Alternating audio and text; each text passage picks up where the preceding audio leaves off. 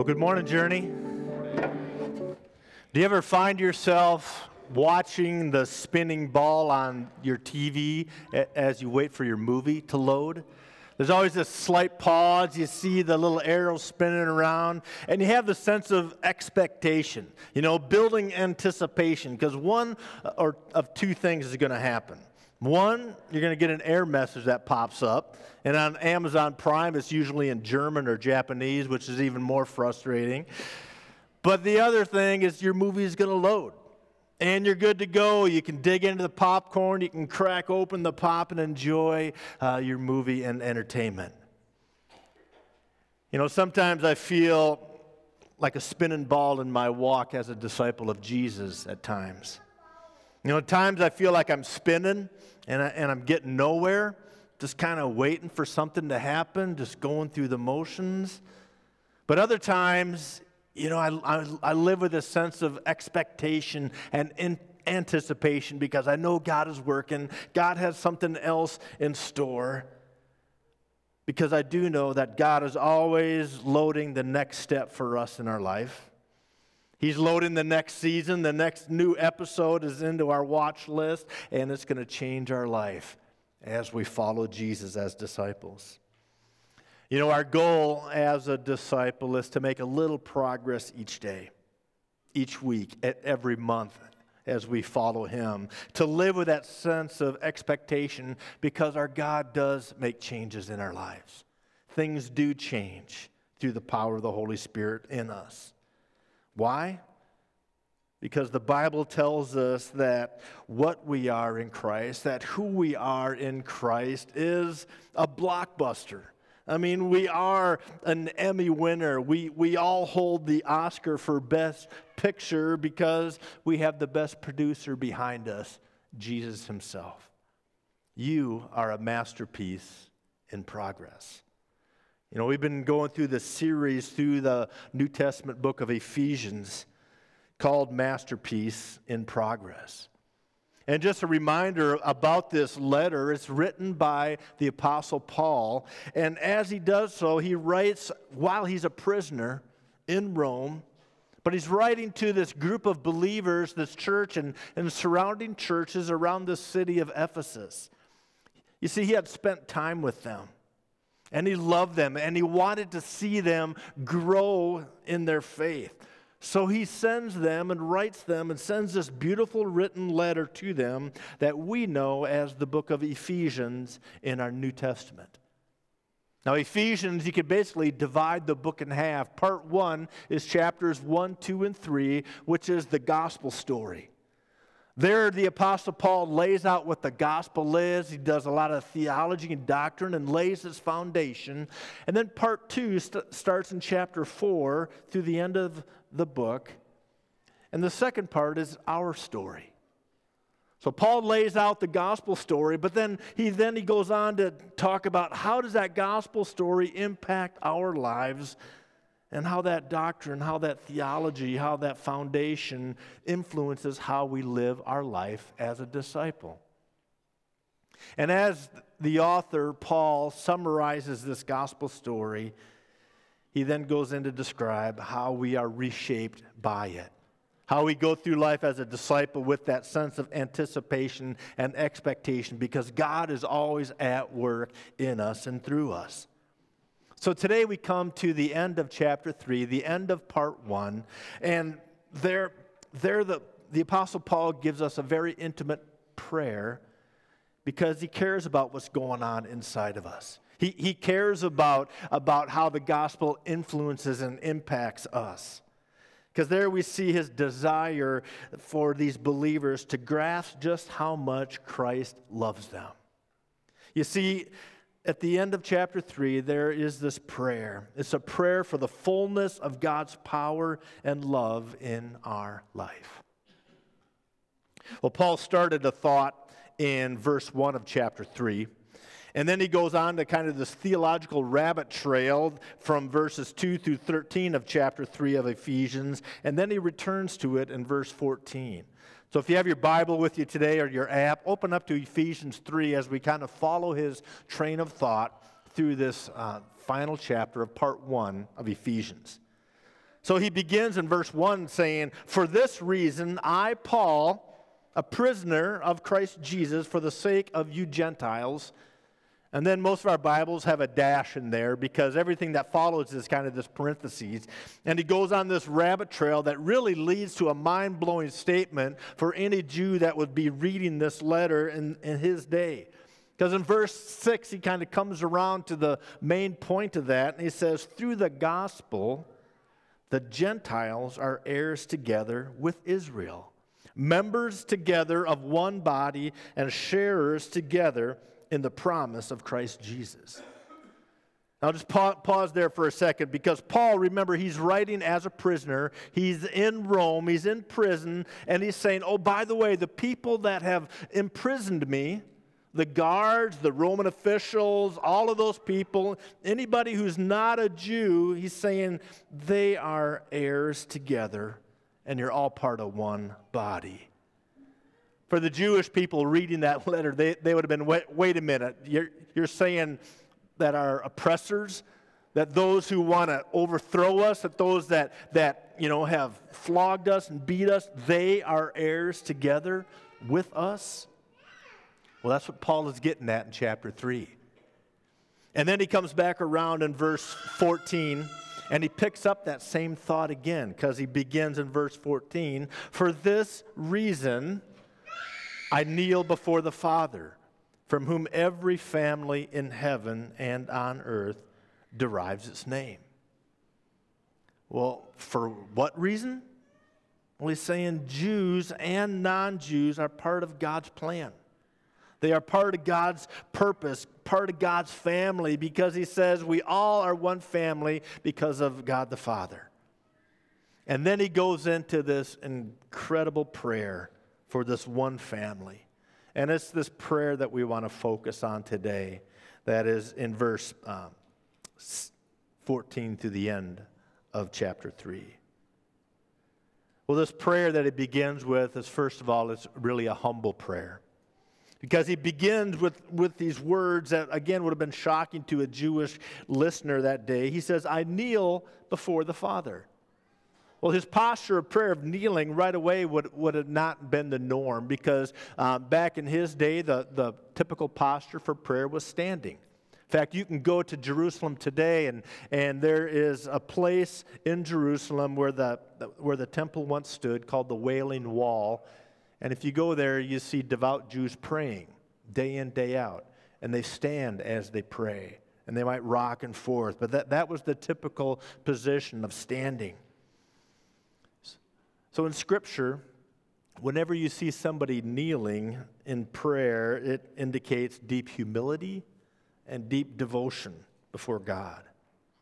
So Paul kneels in this reverence before the Father because of this deep prayer that he's going in to pray for the, the listeners in the town of Ephesus and the surrounding region.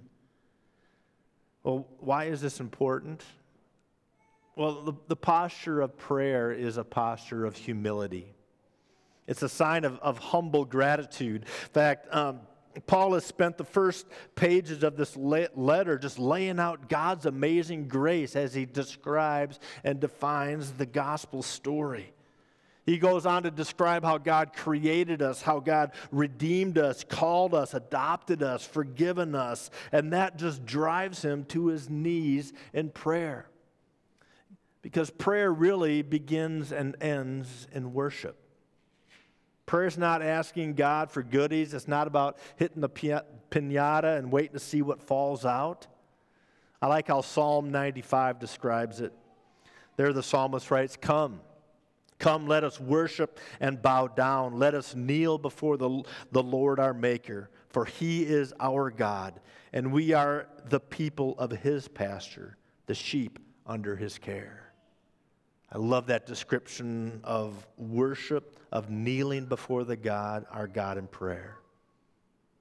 Well, prayer is also about humble confidence as well. It, it shows us that, you know, Paul shows us that we can come before God not with arrogance, but with, with a confident assurance of our position in Christ. Because those two words uh, change everything that we talked about in the beginning part of this series of messages. Those two words are in Christ or with Him, because when we are in Christ, everything changes. And Paul says he can come to God in prayer because of our position in Christ.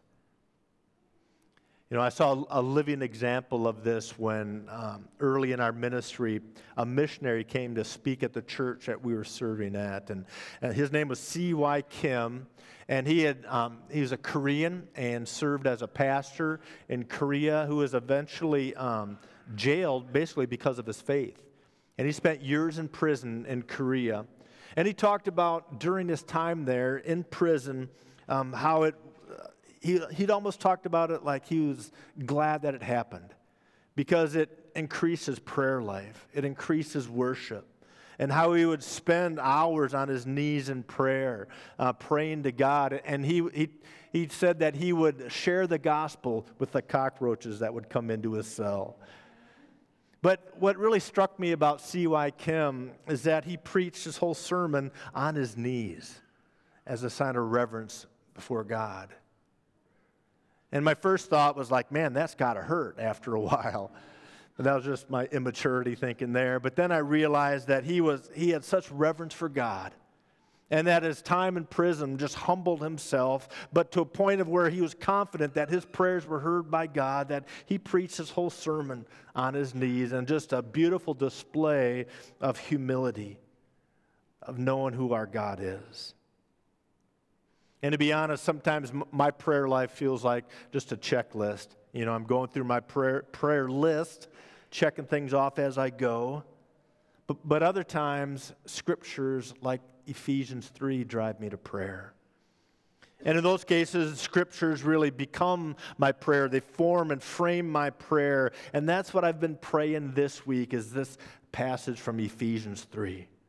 I've been praying for all of you this week as we dig into this passage that this prayer might be for you. So, this prayer for us as believers takes place and begins in this place of humility. And then Paul goes into the meat of this prayer, and that's where we pick up in verse 16. There it says, I pray that out of his glorious riches he may strengthen you with power through his Spirit in your inner being so, so that Christ may dwell in your hearts through faith. And I pray that you, being rooted and established in love, may have power, together with all the Lord's holy people, to grasp how wide and long and high and deep is the love of Christ, and to know this love that surpasses knowledge, that you may be filled to the measure of all the fullness of God. See, this is a prayer for the fullness of God's power and God's love in, in our lives. So he's praying for us that we grasp the power and, and this love. But do you notice all the phrases that Paul uses there? He says, strengthened with power, rooted and firmly established, able to comprehend God's love, to know Christ's love, to be filled to the fullness of God's love. Where, he says, in our inner being.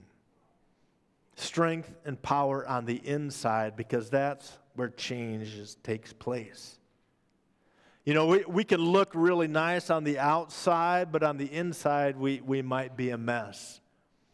Our, our daughter and son in law, they, they, when they moved into their home in southwest Iowa, uh, we discovered kind of after the fact that it, that it was a flip house. And the gentleman that flipped it uh, took some shortcomings, you can say, some shortcuts on, on his remodel project. The first indicator was on move in day. They had this really decorative railing around the stairs uh, going to the basement. And um, moving in, I, I hit the railing with the box, and every one of the little spindles just went like dominoes and just fell over down the steps. It, and he had just set them in there and didn't, didn't permanently attach them. And, and later, as, as we uh, moved stuff in, and even you know weeks later, they kept finding things like that that were uh, shortcuts made just to make the house look good on the outside, but on the inside, it had a lot of flaws. It's kind of the difference between, you know, a short-term owner versus a long-term residence in a house. You know, you can move in and flip a house just to resell it and make it look good on the inside, or you could take up residency and invest in it. And that's what I love about this description in this prayer for us that the Holy Spirit takes up residence inside of us and begins to work in our inner being. I mean, it's, it's like purchasing a house that needs work. I think we, we all need work. But when the Holy Spirit comes in, He's going to take the time to clean us up according to His power and His plan, and as we submit to Him. So repairs are being made, and, and eventually, as those rep- repairs are made, like any house, it begins to reflect the builder. And we begin to reflect the Holy Spirit and Jesus Christ in our life as He changes us from the inside out. You see, the Holy Spirit enters in us, Christ enters into our lives to abide in there, to reign in there. And when, that, when the Holy Spirit takes up that long term residency in us, those improvements are made, the makeovers are made, and we begin to reflect His character. So, Paul is praying that we can grasp what that means. We can grasp Christ's love. And, and do you notice the focus of this prayer? It, it's not that, not that we might love Christ more. And sometimes that's what our prayers are, are like. You know, help me to love you more, Jesus. But that's not the focus of this prayer. The focus is that we may know Christ's love for us. Do you see the difference? This prayer is asking God that we as believers might have the power, the ability to grasp all of the, the dimensions of Christ's love for each of us. So Paul uses these words in verse 18, you know, grasp how, how wide and long and deep and high and deep is the love of Christ for us. I mean, it's one thing to, to preach and teach and talk about the love of Jesus, but it's another thing to experience it firsthand. It's another thing to know it in a personal, real way, and for that love to radically change us from the inside out. So, what do we need to grasp and experience? Well, we need to know that you are rooted in God's love. You know, we have a, a, couple of bushes in the back of our house that w- when we moved in, you know, we, we thought they had been there forever. Uh, but when the drought hit this year, one of them died. And as I looked at it, I found the price tag still on it. So it hadn't been there that long, hadn't been rooted. And then about a month later, the second one died, and I found another price tag on that one. You know, they hadn't had the time to be established, to be rooted. They're planted. We didn't know that they were freshly planted and the drought killed them. But Paul wants each of us to know that we are rooted and firmly established because Christ loves you. But he also wants us to know the limitless dimensions of God's love. I mean, he's saying, you know, we need to grasp something of the greatness of God's love, which is difficult to wrap our brains around, you know. So he talks about these dimensions, the width and height and depth. And as I was reading it, I thought, well, that's like describing the, you know, the cubic feet of God's love. If, if you measure the length and the width and height and feet, then multiply all those measures together, that gives you cubic feet. But that doesn't work with God's love. It's beyond any formula, it's beyond really comprehension. So let's just say that God's love for you is extensive. And the words he uses, I think, are impactful. Because he says God's love for you is wide, and that's a great illustration of his accepting love. His says his love is long, that God's love for us lasts forever. This love for us is high, it's, it's ex- an exalting kind of love. His love for us is deep, it's a sacrificial kind of love. And he says he wants us to know this love that surpasses knowledge. You know, it's kind of interesting. He says, okay, I want you to grasp the width and height and depth. But then in verse 19, he says, yeah, the love that surpasses knowledge. It's like, I can try to describe it, but yeah, just, just know that God loves you beyond anything you can imagine. You know, Christ's love for us is different from anything else.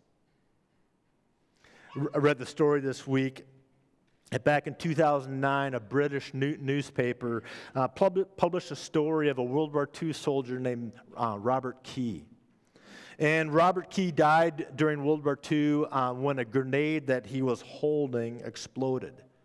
Now, the initial Army report um, kind of labeled Robert Key's actions as foolish and put the blame on him. So, throughout all of those years, from World War II through 2008, 2009, his family kind of lived with this shame almost that, you know, that Robert had been foolish and that's what killed him. Well, in 2008, the town's mayor of this, this French town where it happened, the, the mayor contacted the family and asked the family if they could name a road after Robert Key in their village, in their town. Well, as, as the, the story unfolded, they began to realize uh, the truth behind what happened. See, as the story goes, Robert Key was there in, the, in this French village in World War II, and he witnessed children uh, that had found a grenade. And when one boy pulled the pin, Robert Key grabbed the grenade and ran with it away from the children. And when the grenade exploded, he, he protected the children's life, but, but gave up his to save the children. And with that, when, when that truth came out, the family realized that this was something different than what they had believed all along. And Robert's nephew wrote in 2009 this news was amazing and completely different than anything we had known. You know, Journey, the sheer scale of Christ's love for you is different than anything you could know. Completely different than anything you can experience here on earth. So, Journey, do you need to grasp how much Christ loves you? Do you need to try to get your head around the, the width and de- depth and height? And even though it's incomprehensible, Paul is praying that we might be able to grasp it because that kind of love is life changing. And then Paul shifts here at the end of chapter 3 with this almost just, he ends with words of praise. And he, he prays with this great expectation that begins in verse 20. He says, Now to him, to him who is able to do immeasurably more than all we ask or imagine, according to his power that is at work within us, to him be the glory in the church and in Christ Jesus throughout all generations, forever and ever. Amen. You see, this prayer of Paul it answers the what question. Because he says, God is able, oh, well, what is God able to do? Then he gives these ascending phrases. God is able to do more, but, but that's not all. God is able to do immeasurably more, but, but that's not all either. God is able to do immeasurably more than all we ask, but that's not all either. He says, God is able to do immeasurably more than all we ask or imagine. See, Journey, God can do more in one response to one prayer than we can do in a hundred years of planning and preparing. And this prayer also answers the how question. How does God work beyond our imaginations? Well, the scripture tells us that it's according to the power that is at work within us, through the power of the Holy Spirit working within us. And also, this prayer answers the, the why question. Ultimately, the, the goal of this prayer is described in verse 21, the very last sentence of this part one of the book of Ephesians. He says, To him be glory in the church and in Christ Jesus to all generations, forever and ever. Amen.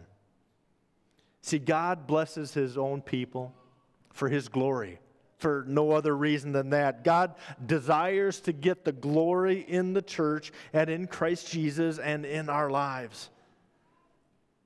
So, for how long? Well, forever. Forever, God will be glorified through his power and love. Forever, God will be glorified in and through his people. Forever, God will be glorified in Christ Jesus, the Lamb who was slain.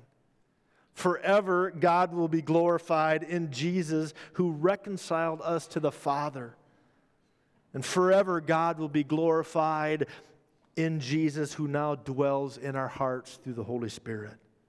To God be the glory forever. I want to invite the praise team back up this morning.